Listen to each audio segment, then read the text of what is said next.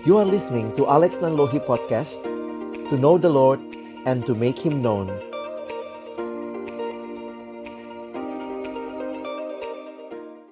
Mari kita berdoa sebelum kita membaca merenungkan firman Tuhan. Bapa di dalam surga kami datang dalam ucapan syukur malam hari ini. Terima kasih Tuhan buat cinta kasih-Mu, anugerah-Mu yang nyata bagi kami. Kalau kembali Tuhan berikan waktu bagi kami untuk bersama-sama diperlengkapi sekali lagi sebagai guru-guru sekolah minggu, pelayan-pelayan Tuhan.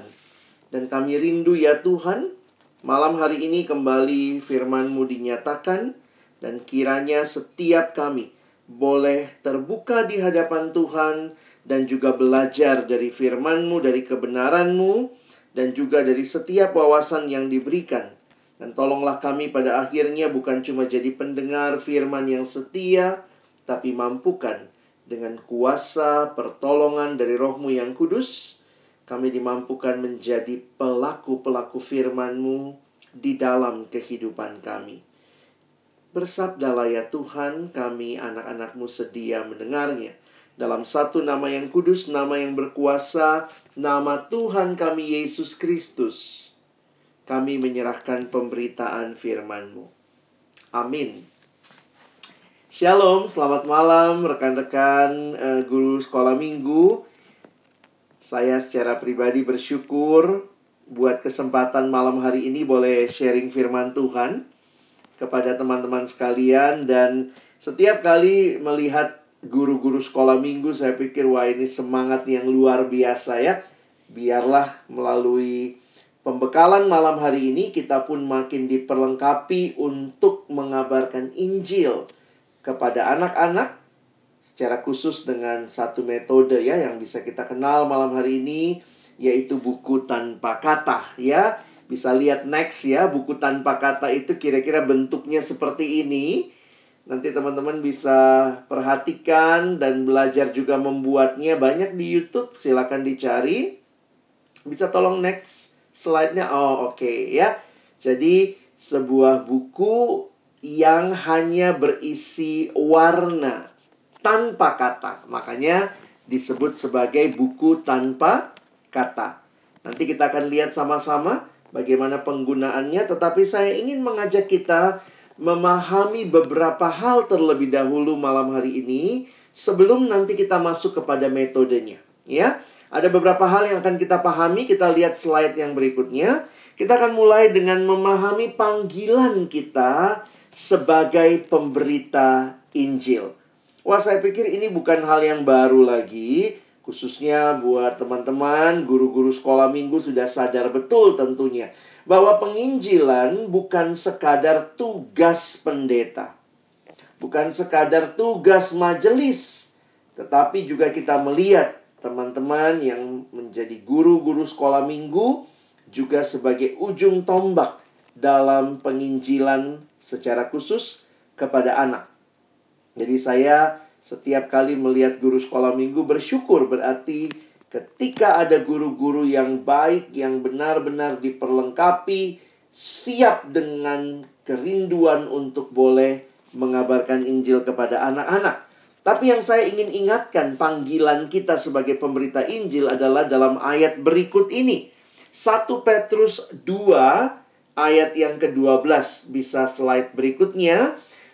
Petrus berkata kepada jemaat yang dia surati, "Milikilah cara hidup yang baik di tengah-tengah bangsa-bangsa bukan Yahudi, supaya apabila mereka memfitnah kamu sebagai orang durjana, mereka dapat melihatnya dari perbuatan-perbuatanmu yang baik dan memuliakan Allah pada hari ia melawat mereka. Saya ingin mengingatkan bahwa penginjilan bukan sekadar menyusun kata-kata, menyampaikan sebuah metode teori, tetapi kiranya benar-benar ada hidup yang mengalami berita Injil itu. Hidup yang diubahkan oleh berita Injil itu.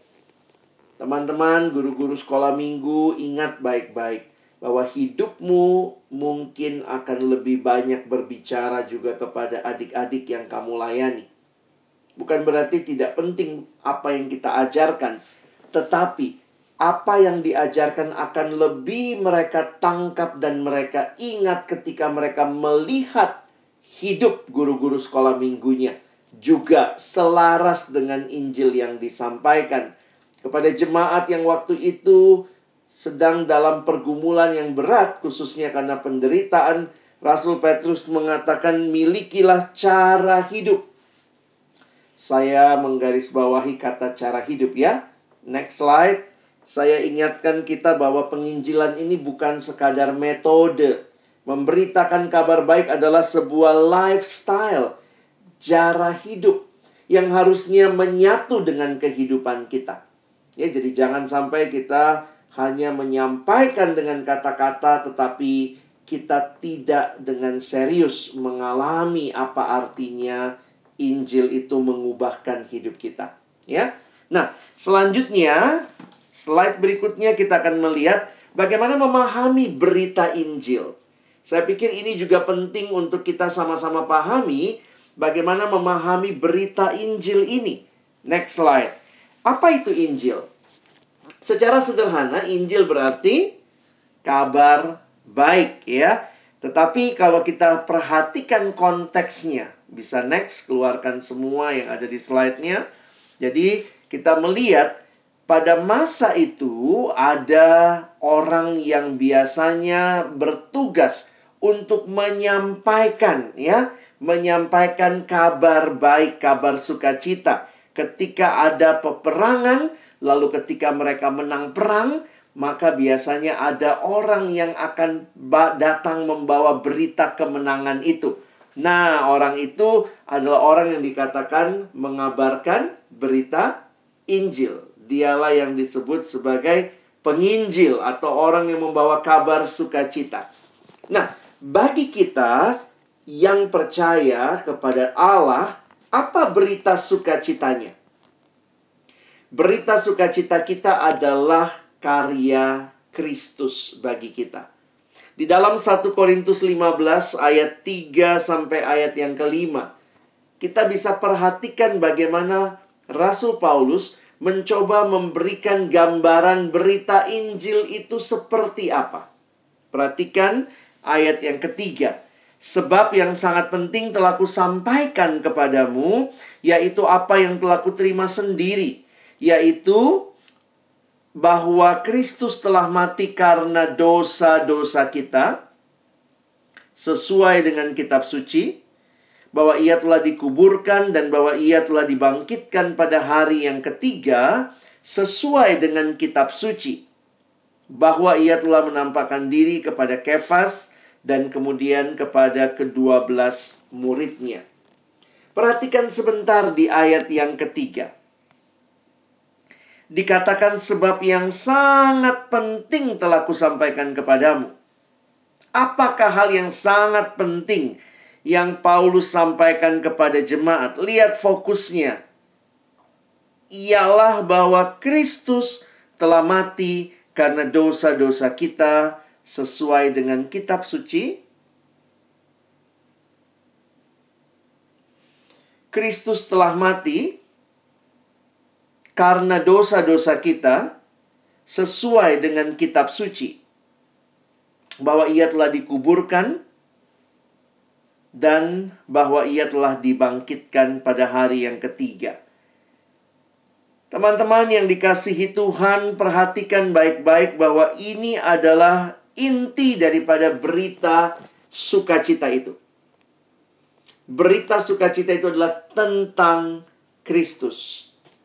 Nah, kalau kita lihat di slide berikutnya, jadi kabar baik atau berita sukacitanya itu adalah tentang Yesus di mana kalau kita mencoba melihat secara utuh bahwa Allah mengutus anaknya Tuhan Yesus Kristus dan melalui kematian dan kebangkitan Kristus ia membaharui manusia berdosa dan seluruh ciptaan agar diperdamaikan dengan Allah dan dapat hidup bersama dengan Allah dalam langit yang baru dan bumi yang baru.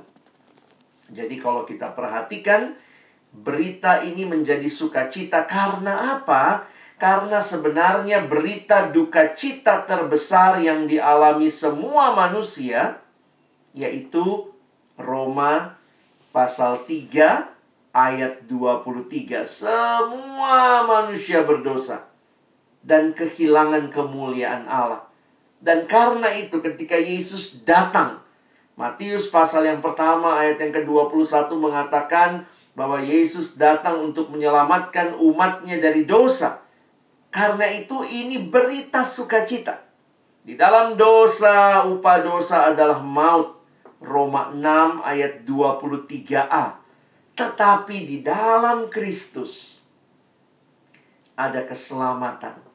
Dan inilah berita sukacita yang besar yang kita sama-sama syukuri. Nah, kenapa saya perlu jelaskan berita sukacita ini? Karena nanti kalau teman-teman sekalian mengajar, memakai berbagai metode, metode-metode yang ada itu berfokus kepada berita Injil. Oke? Dan berita Injil ini difokuskan biasanya kepada fokus kebangkit kematian dan kebangkitan Yesus. Bukan berarti tidak penting kelahirannya, bukan berarti tidak penting pengajaran-pengajaran Yesus, bukan berarti tidak penting Yesus memberitakan eh, banyak perumpamaan, tetapi berita Injil sama seperti yang Paulus bilang tadi yang sangat penting. Jadi tentu seluruh hidup Yesus adalah Injil. Tetapi ketika diperes begitu rupa ya, yang sangat penting, maka yang harus disampaikan dan saya pikir ini yang sangat membedakan Yesus dengan semua pendiri agama lain.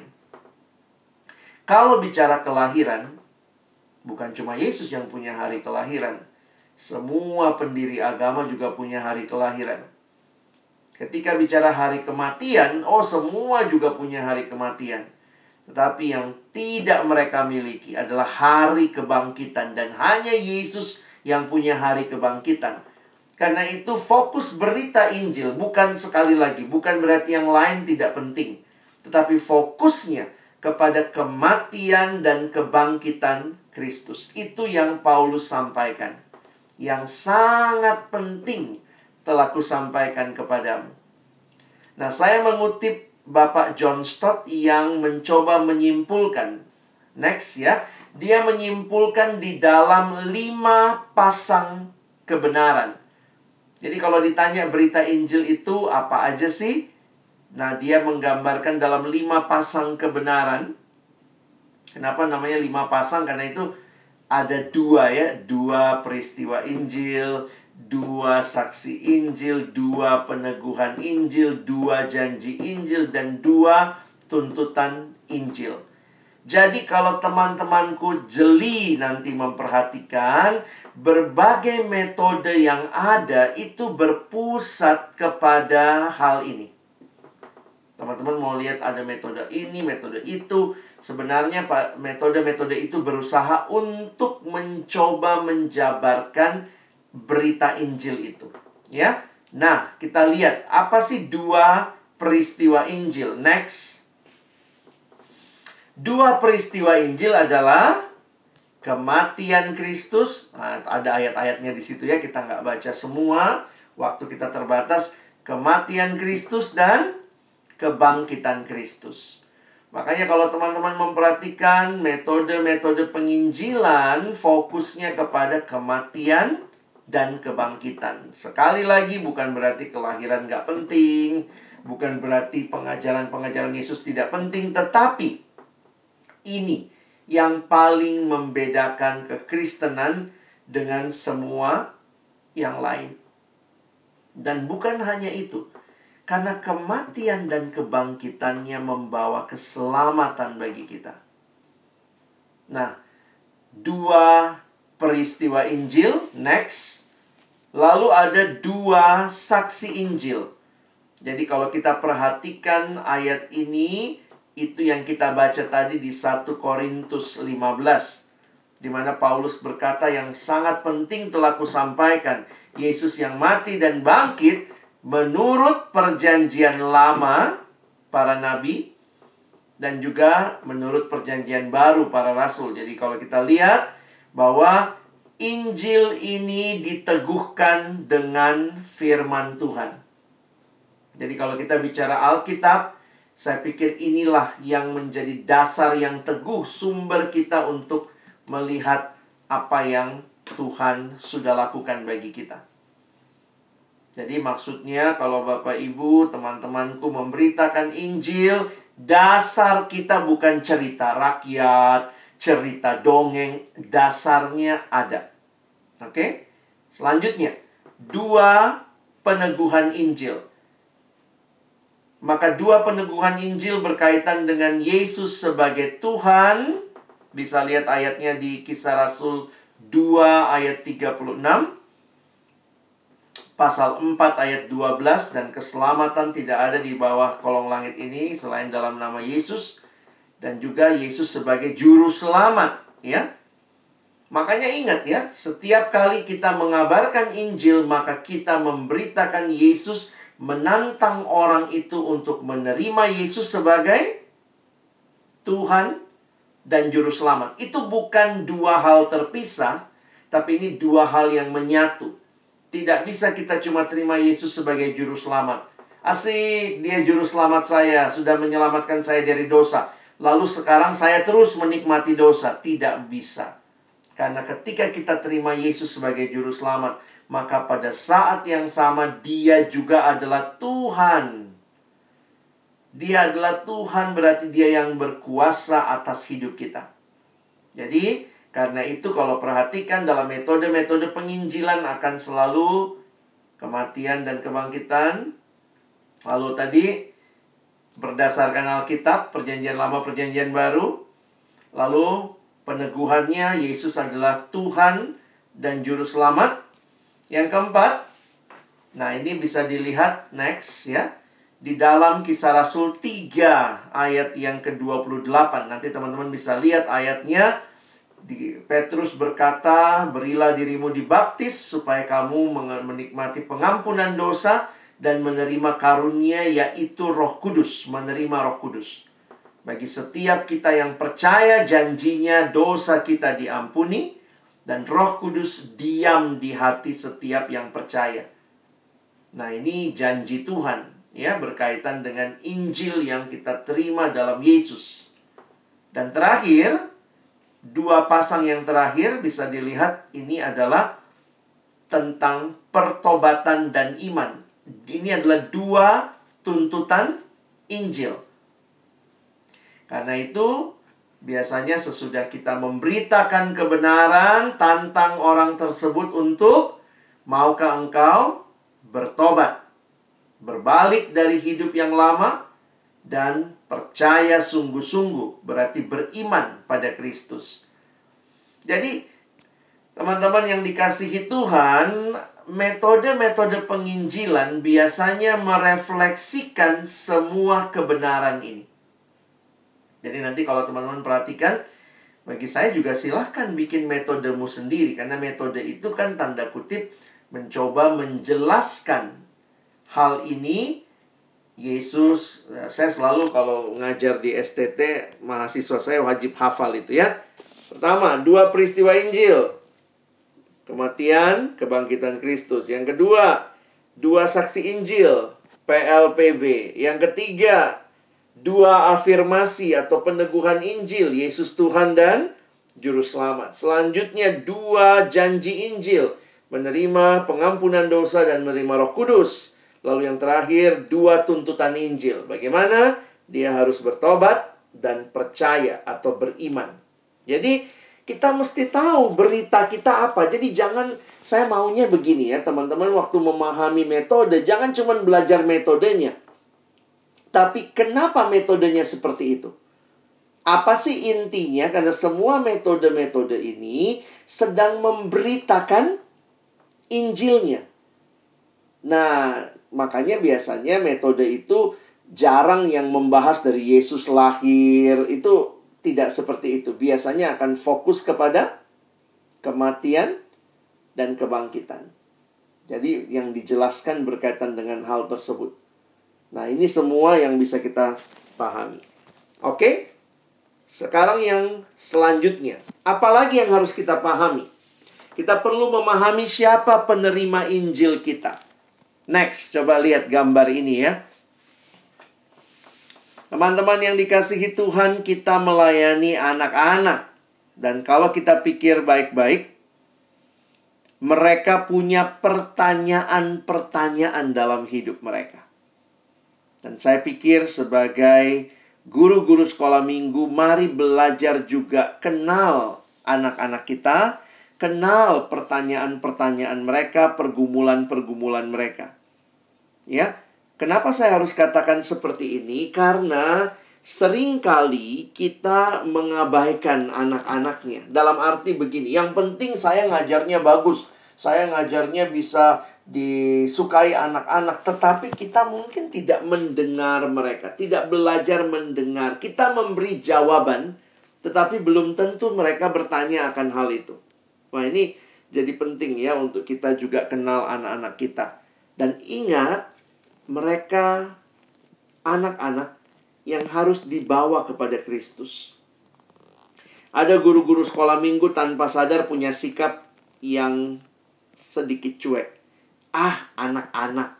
Gak apa-apa lah kita cerita ceritanya agak di di karang-karang sedikit gak apa-apa lah kan anak-anak mereka juga masih kecil. Saya pikir Alkitab mengingatkan kita jangan menyesatkan anak-anak ya. Makanya saya sekali lagi salut kalau lihat guru sekolah minggu karena tugas awal membangun iman selain keluarga ketika orang tua membawa anak ke sekolah minggu. Maka teman-teman guru sekolah minggu yang akan jadi orang-orang yang membangun fondasi bagi mereka ya. Pakai kesempatan memperlengkapi diri dengan baik. Jangan berpikir saya sudah lama ada orang-orang yang sudah sekian puluh tahun ngajar sekolah minggu nggak mau upgrade diri. Bisa begitu juga ya. Merasa sudah jago. Nah, tetap kita belajar. Apalagi anak sekarang berubah ya. Dalam arti generasinya berubah, kita pun belajar melihat bagaimana melayani mereka. Masih ingat kalimat Yesus? Next. Yesus berkata, "Biarkanlah anak-anak itu datang." Ya, Janganlah menghalang-halangi mereka datang kepadaku. Sebab orang-orang yang seperti itulah yang mempunyai kerajaan sorga. Nah, terakhir sebelum kita masuk ke metode, next kita lihat perlu juga teman-teman memahami proses penginjilan. Maksudnya apa? Saya berharap kita tidak lupa bahwa kita sedang memberitakan Injil kepada manusia. Kenapa saya harus tekankan itu? Karena sering kali kita waktu bicara nanti metode, kita memperlakukan orang seperti seperti bahan training, seperti objek ya. Jangan lupa bahwa kita mesti mulai dengan sikap hati yang mau mendengar, mau bersahabat sehingga bagi saya proses jadi penting, bukan cuma hasil. Saya pikir ketika kita melihat di Alkitab, Tuhan Yesus fokus bukan hanya kepada hasil, tetapi lebih kepada proses. Kadang-kadang kita tanpa sadar dalam program-program kerja kita, kita kasih target ya, pokoknya sekian anak-anak diinjili. Sekian anak-anak kenal Tuhan. Seolah-olah hanya target angka. Harus tercapai, sekian anak terima Yesus. Ingat baik-baik, yang penting dan terutama adalah apakah prosesnya itu kita benar-benar peduli dengan mereka, kita benar-benar membangun relasi dengan mereka. Next slide, coba lihat gambar ini ya. Saya coba menggambarkan penginjilan itu sebenarnya kita berbagi cerita ya.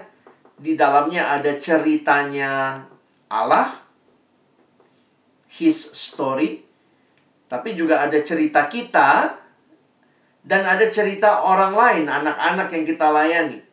Jadi, belajarlah untuk mendengarkan cerita mereka juga. Jangan kayak memperlakukan kamu dengar ya, saya baru belajar metode penginjilan. Duduk kau di situ.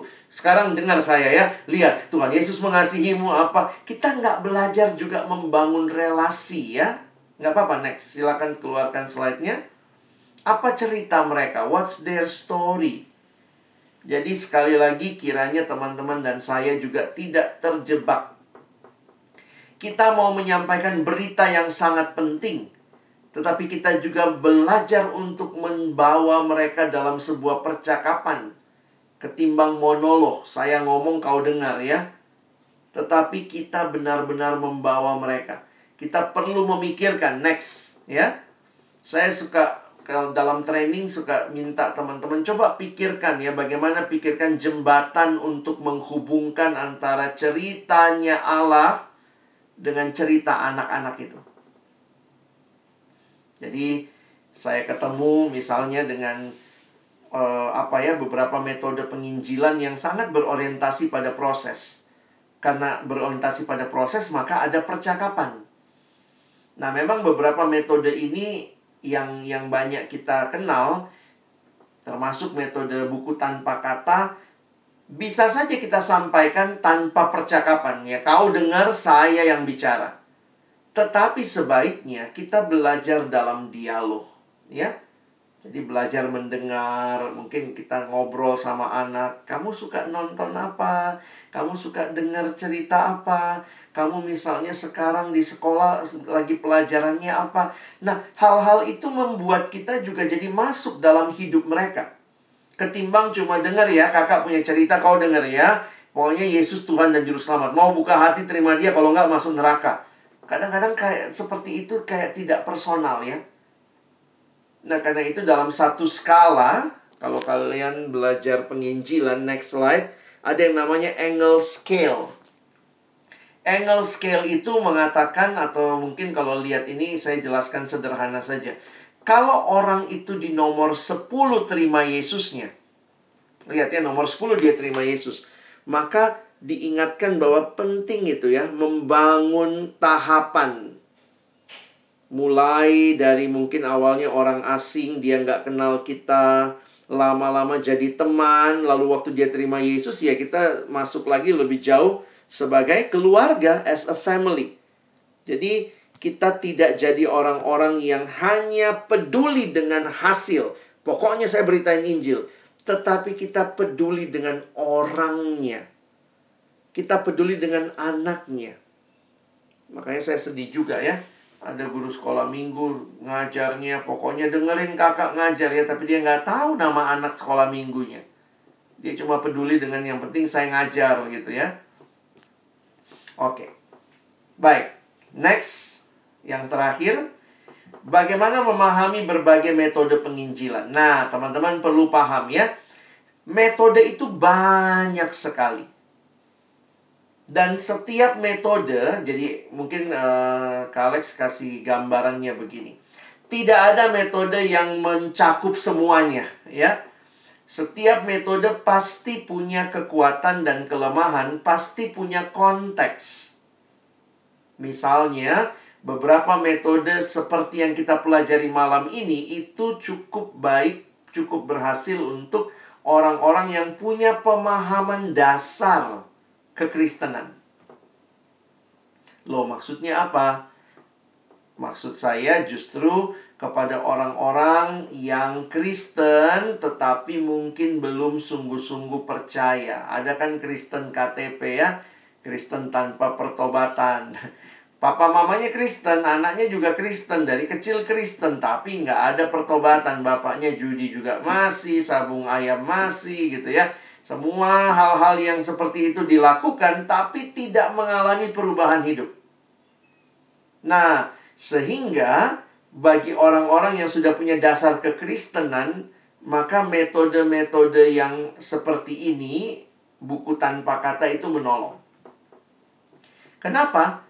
Karena ada orang-orang yang, maaf, mungkin dari latar belakang yang tidak seiman, mereka mungkin akan bingung dengan istilah kita ngomong, oh Yesus mati di kayu salib. Hah? Yesus? Siapa itu? Jadi makanya saya katakan, metode ini berguna buat teman-teman guru sekolah minggu karena yang diajar ini kan sudah dari latar belakang keluarga Kristen. Mereka pernah dengar tentang surga. Mereka pernah dengar paling tidak tentang dosa. Mereka pernah dengar yang namanya Yesus. Soal percaya belum tentu ya. Tapi mereka pernah dengar tentang Yesus. Jadi akhirnya kita mesti melihat semua metode punya konteks semua metode punya kekurangan dan kelebihan. Metode hanyalah alat.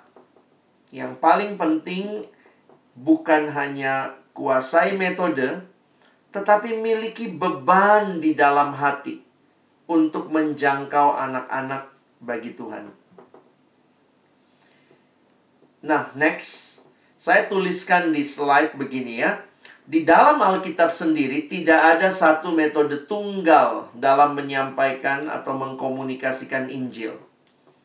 Di dalam Perjanjian Baru saja kita menemukan banyak variasi metode.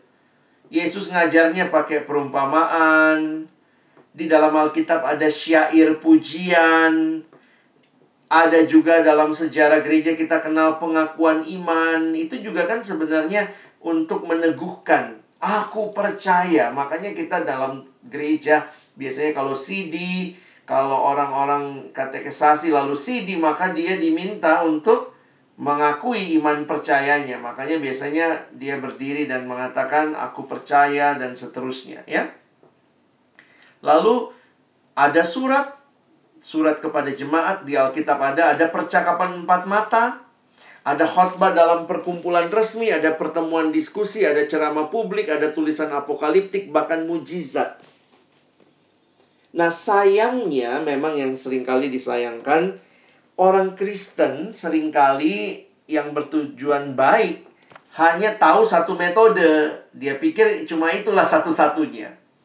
Jadi, Teman-teman, mari kita belajar juga perlengkapi diri dengan berbagai metode yang lain, khususnya kalau kalian ngajar sekolah minggu.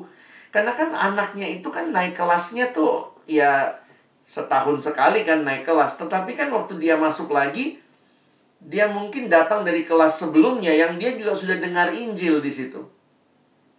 Nah, gimana menyampaikannya? Nah, teman-teman harus menyampaikannya juga dengan ya dengan baik dengan coba lihat berbagai metode yang ada. Nah, metode yang terkenal salah satunya misalnya Next. Ini juga punya ini ya, ada EE Evangelism Explosion. Ini cukup terkenal dan juga punya versi anak-anak. Nah, kalau nanti teman-teman mempelajari EE misalnya, kalian bisa menerapkan, mengkombinasikan jadi bisa mengkombinasikan EE ini dengan misalnya buku tanpa kata dan seterusnya ya. Ada juga yang sederhana adalah metode jembatan. Nah, coba lihat ini metode jembatan kan? Nah, ini kalau jadi guru sekolah minggu belajar gambarnya, gambar jurang eh sorry, gambar dua sisi dulu ya. Nah, ini kan semua ada ada maknanya. Harusnya kita bisa menjelaskan dengan sederhana. Intinya sama yang tadi yang John Stott bilang Yesus mati dan bangkit ya dia adalah Tuhan dan juru selamat sehingga bagaimana menyampaikan nah berbagai metode ini berusaha mencoba menjelaskan nah sekali lagi metode-metode yang malam hari ini yang saya tunjukkan di depan ini metode untuk orang yang sudah percaya kalau paling tidak dia punya latar belakang kekristenan karena kita akan bicara banyak dari sudut pandang konsep Kristen. Ya. Boleh next lagi. Next lagi kita sampai ke buku tanpa kata. Boleh next lagi supaya sampai ke buku tanpa kata. Ya, sampai di sini ya. Nah, perhatikan yang buku tanpa kata ini. Jadi teman-teman kalau mau pakai buku tanpa kata kalian bisa coba membuat bukunya dulu ya memang perlu beli kertas warna-warni. Kalau mungkin agak susah beli kertas warna-warninya, bisa saja pakai pensil warna, ya. Jadi pakai kertas putih saja dilipat begitu ya. Lalu kemudian warna-warnanya seperti ini, ya. Ada warna kalau teman-teman lihat ada warna kuning. Boleh next.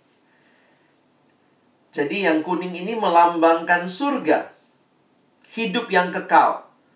Kenapa dia pakai kuning? Ya, karena kuning menunjuk kepada surga di mana dikatakan lantainya seperti atau jalan yang di surga berlapiskan emas, begitu ya. Itu kesaksian di kitab Wahyu misalnya dalam penglihatannya Rasul Yohanes. Jadi yang membuat metode ini coba menggambarkan yang pertama pakai warna ini nih. Surga. Kuning. Jadi kita bisa bertanya, adik-adik, siapa di sini yang pengen masuk surga begitu ya? Nanti kita lihat responnya. Nah, kalau kita benar-benar mendengar mereka ya kita dialog gitu. Nggak mau, nggak mau kak masuk surga loh. Kok nggak mau gitu? Siapa yang mau masuk surga? Angkat tangan. Wah, gimana caranya ke surga? Nah, kita bisa bangun percakapannya selayaknya guru sekolah minggu lah sudah tahu tentang hal itu ya. Nah, jadi biasanya kalau guru-guru sekolah minggu menggunakan buku tanpa kata, ya pendekatannya pendekatan ke anak-anak tergantung kelas berapa ya. Adik-adik, kakak bawa buku nih. Coba lihat. Ada yang bisa baca nggak buku saya? Kasih mereka pegang bukunya. Bisa, ada yang bisa baca? Nggak bisa, Kak. Kenapa? Kenapa? Oh, nggak ada tulisannya. Iya, memang ini namanya buku tanpa kata. Nah, hari ini Kak Alex ingin cerita dari buku tanpa kata ini. Siapa yang mau dengar cerita saya? Nah, lalu kita mulai berdialog, bercerita dengan anak-anak. Nah, jadi siapkan bukunya, Lalu kemudian teman-teman bisa bercerita. Ini surga ya. Nah, lalu selanjutnya warna selanjutnya next adalah hitam dosa. Siapa yang pengen masuk surga? Wah, semua pengen masuk surga. Wah, kita semua pengen ya masuk surga adik-adik. Tetapi tahu nggak? Kita nggak bisa ke surga loh. Karena ada yang menghalangi kita. Yaitu apa? Dosa. Nah, Alkitab berkata, jadi kita buka yang warna hitamnya ya. Lihat nih. Ini lambang dosa begitu gelap hidup manusia di dalam dosa. Ceritakan ya, dosa itu dia melanggar perintah Allah. Siapa di sini yang tidak taat sama papa mama? Wah, melanggar perintah siapa? Perintah Allah. Siapa yang masih nyontek di sekolah? Wah, dosa. Wah, jadi kita bisa gali ya. Jadi sambil kita tunjukkan warnanya, kita bercerita. Upah dosa apa? Coba lihat Roma pasal 6 ayat 23a. Upah dosa adalah maut. Jadi kita nggak bisa tuh dapat surga. Kita di dalam dosa upahnya adalah maut. Next. Tapi bukan itu yang terjadi. Ada jalan keluarnya atas dosa. Yaitu warna merah. Karena ini melambangkan darah Yesus. Tuhan Yesus disalibkan di dalam penderitaannya. Dia mencucurkan darahnya. Dan dia mati, namun dia bangkit dan darah Kristus menyucikan kita. Next. Masuklah. Sehingga kita sekarang, nah ini warnanya putih nih. Kita bisa masuk kepada hidup yang baru. Nah, jadi ini balik lagi, teman-teman mau pakainya di mana nih? Mau pakai di depan kelas, berarti kan bercerita kepada semua anak. Tetapi bisa juga kita di dalam kelompok. Bagi saya juga kalau guru sekolah minggunya ada 6 5 5 6 orang misalnya, boleh masuk ke breakout room atau masuk ke kelompok ya daripada cuma satu yang di depan mengajar yang lain di belakang eh, balas-balas WA gitu ya. Itu bisa tuh. Kita sama-sama bagi kelompok. Jadi setiap kakak bercerita dan menantang adiknya. Siapa yang mau alami hidup yang baru? Tuhan memberikan anaknya Yesus Kristus darahnya tercurah buat kita supaya kita yang tadinya dalam dosa ya sekarang beroleh kehidupan yang baru. Nah, jadi beberapa variasi dari metode ini biasanya sampai di hidup baru ditanya, apakah engkau mau terima hidup baru? Jadi ajak mereka ngobrol, misalnya mereka katakan, iya kak, saya mau terima. Itu berarti kamu harus menerima Yesus. Karena hanya Yesus yang bisa berikan kamu hidup baru. Mau sungguh-sungguh percaya Yesus? Mau sungguh-sungguh tinggalkan dosamu? Kalau dia bilang, iya kak, saya mau. Oke, ayo kita berdoa ya dek. Nah, kita pimpin doa. Tuhan Yesus, saya penuh dengan dosa. Hari ini saya mengaku dosa saya. Saya buka hatiku, terima Yesus sebagai satu-satunya Tuhan dan Juru Selamat dalam hidupku. Nah, nanti sampai di situ kita sudah amin dengan adik itu. Lalu kita akan bisa tanya lagi. Sekarang, siapa yang ada di hatimu? Tuhan Yesus. Oke, sekarang Tuhan Yesus sudah di hatimu. Kamu sudah berdoa, sudah terima Yesus. Nah, sekarang next. Kalau sudah terima Yesus, harusnya bagaimana? Warnanya hijau, tunjukkan. Ini warna hijau, apa dong yang warna hijau di bumi ini?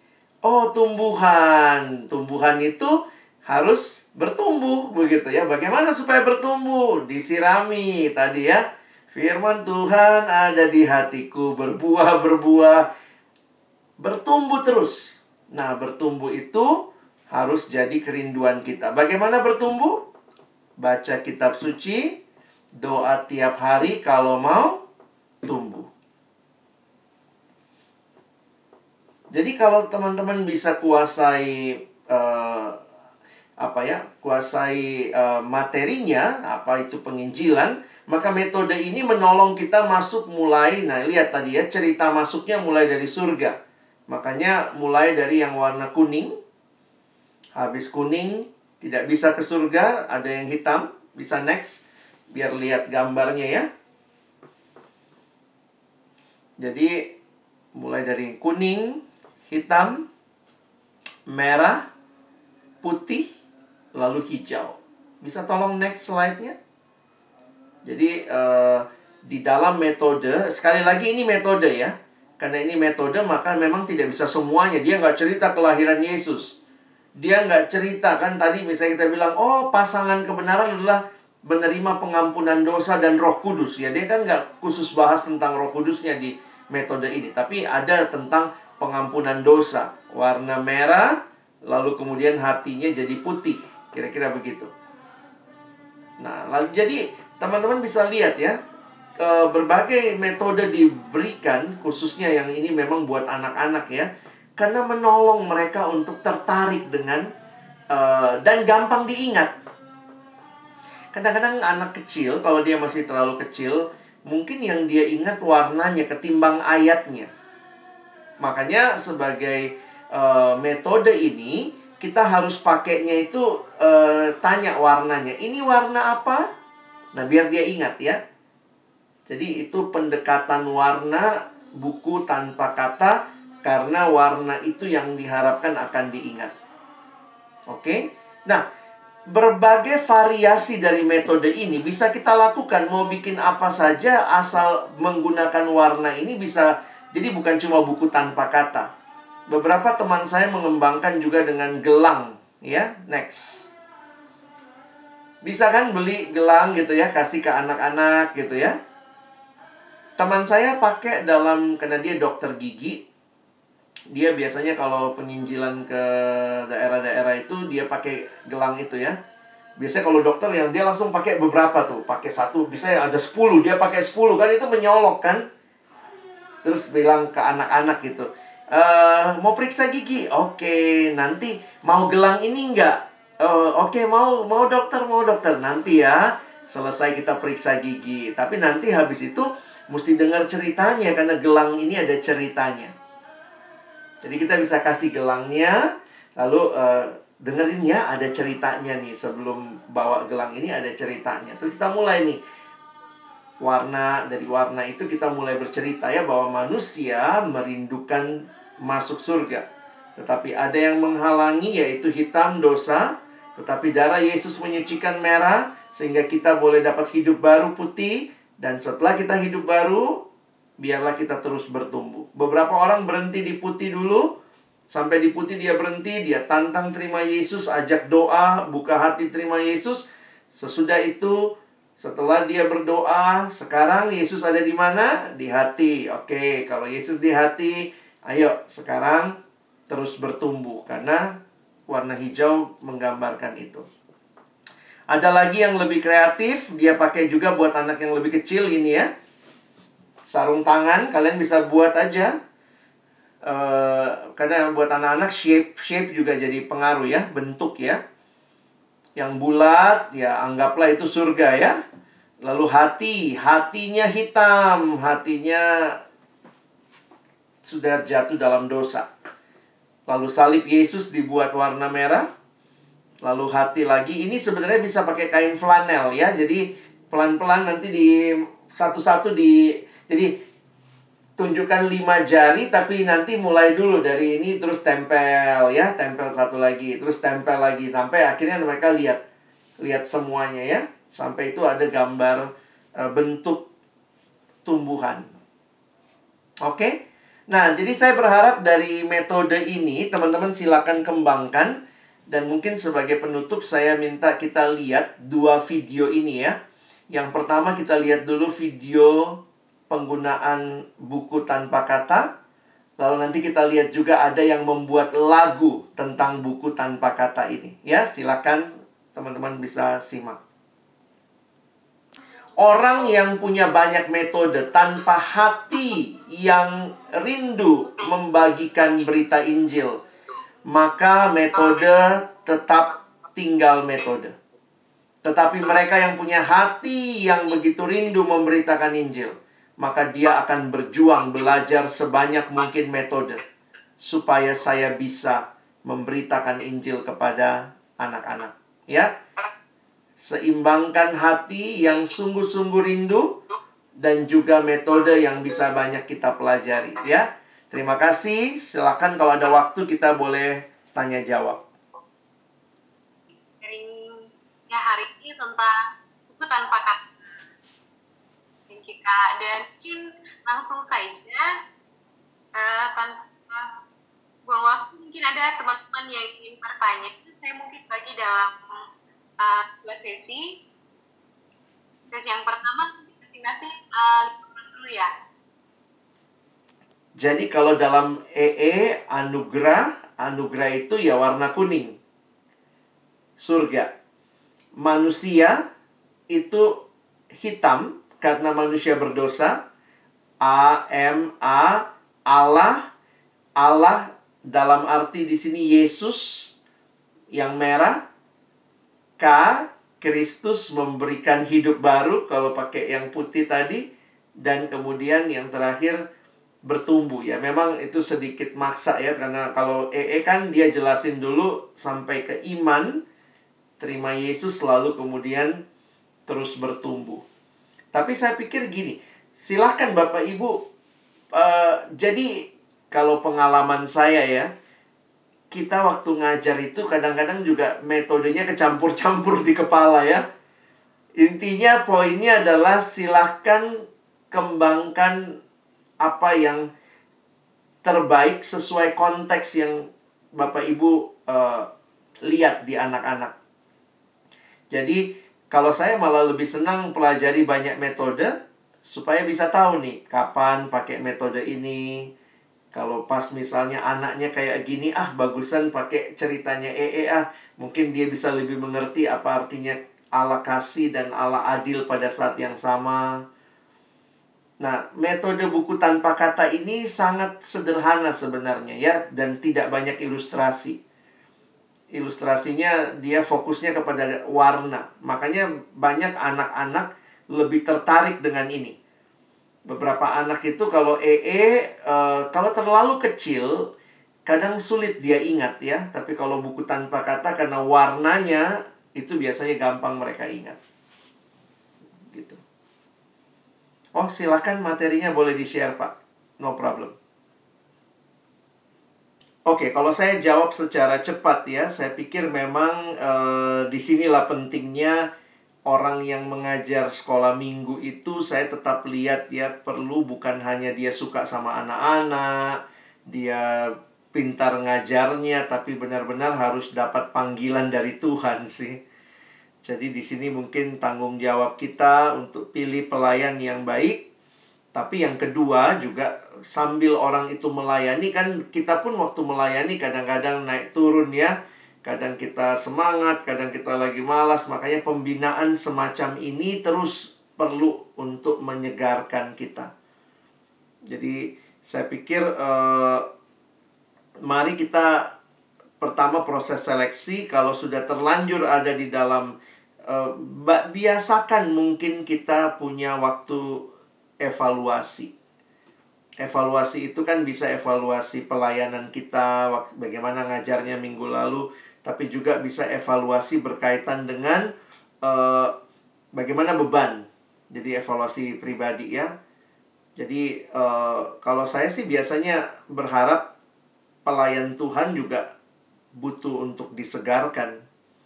Jadi dengan kita membiasakan evaluasi, jadi jangan evaluasi kalau ada masalah. Oh, ini ada kakaknya kurang bagus ngajarnya atau kayak tiba-tiba mundur dari pelayanan. Ah, kita bikin evaluasi biar dia tersinggung. Nah, itu itu yang biasa bikin orang tersinggung.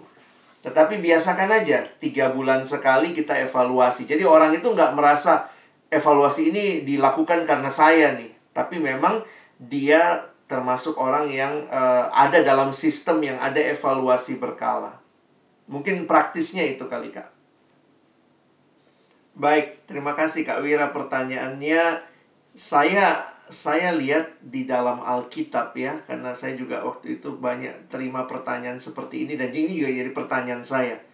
Mungkinkah kita membangun relasi dalam situasi online seperti ini? Jadi memang pergumulan besar. Tapi saya waktu lihat ternyata Paulus juga di Alkitab itu kan lagi dalam pergumulan ya.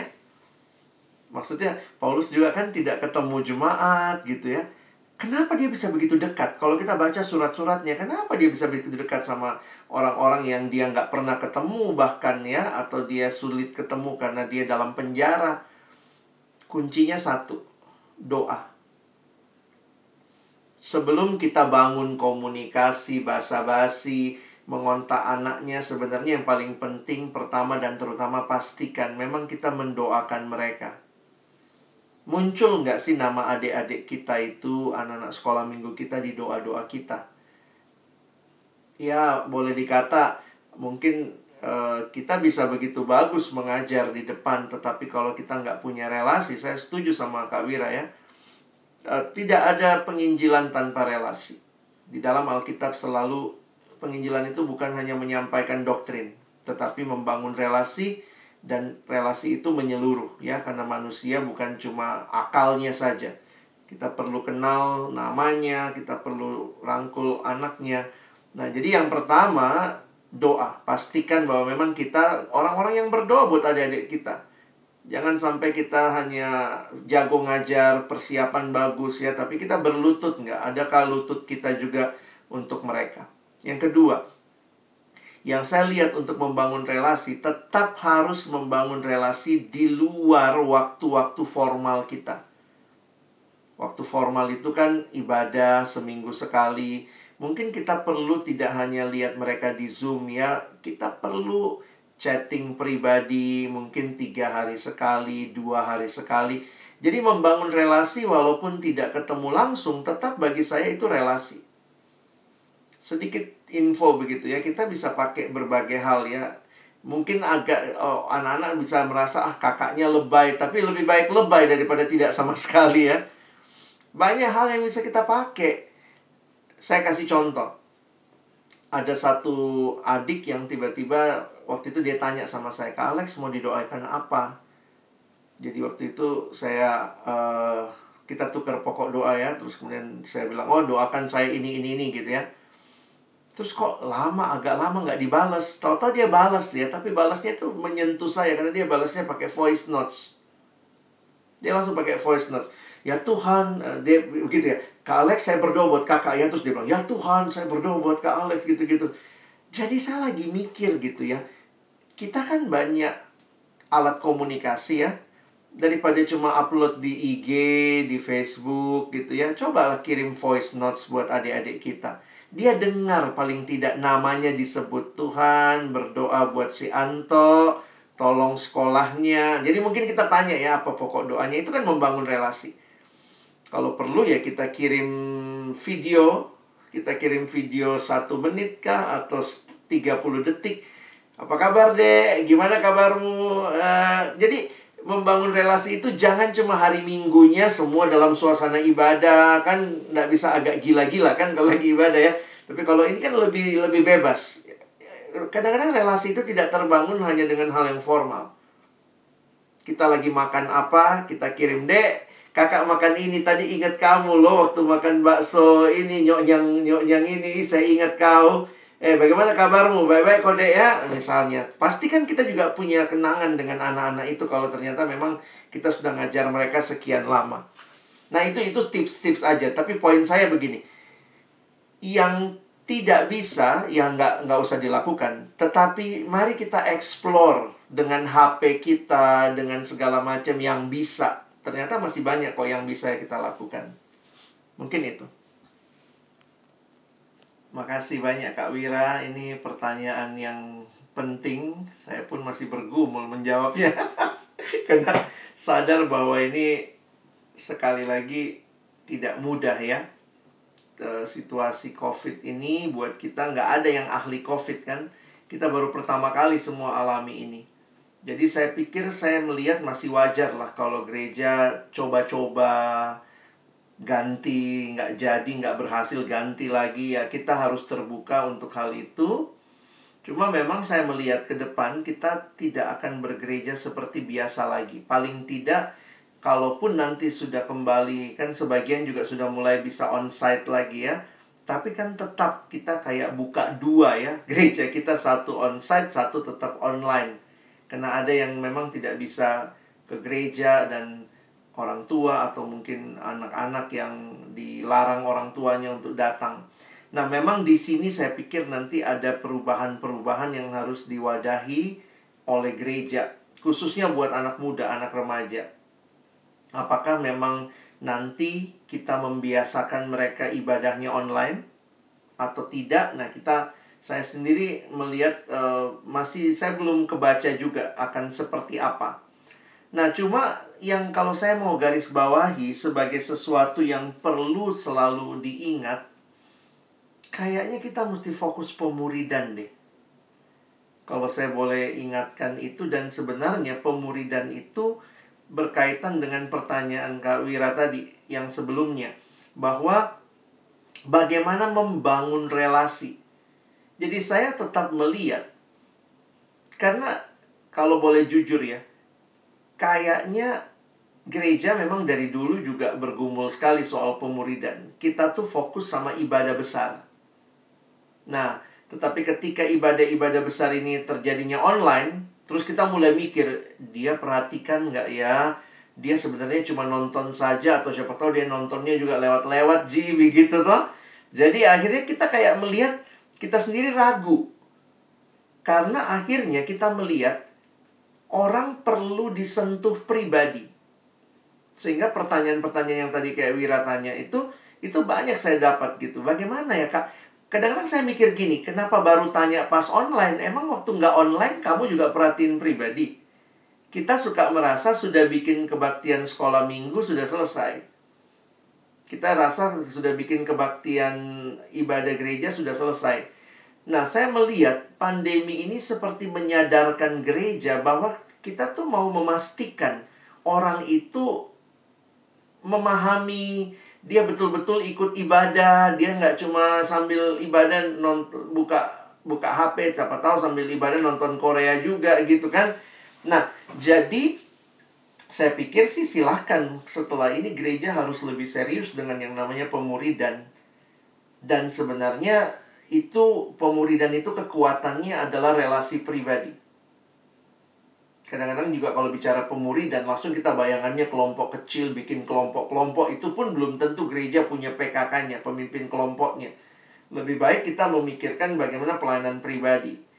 Kalau saya suka bilang begini, ada berapa guru sekolah minggu? Bagilah misalnya berapa anak gitu ya. Selama pandemi ini kamu kakak yang perhatiin anak itu. Dalam arti doain dia, lalu kemudian kalian yang uh, misalnya chatting rutin dengan dia, pantau bagaimana ajak dia baca Alkitab dan seterusnya. Nah, saya pikir itu itu yang kayaknya gereja makin sadari.